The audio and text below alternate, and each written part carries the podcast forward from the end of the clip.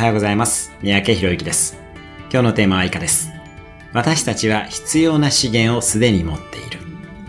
あなたは自分がやりたいと思っていることに対して必要な資源があると思うでしょうか？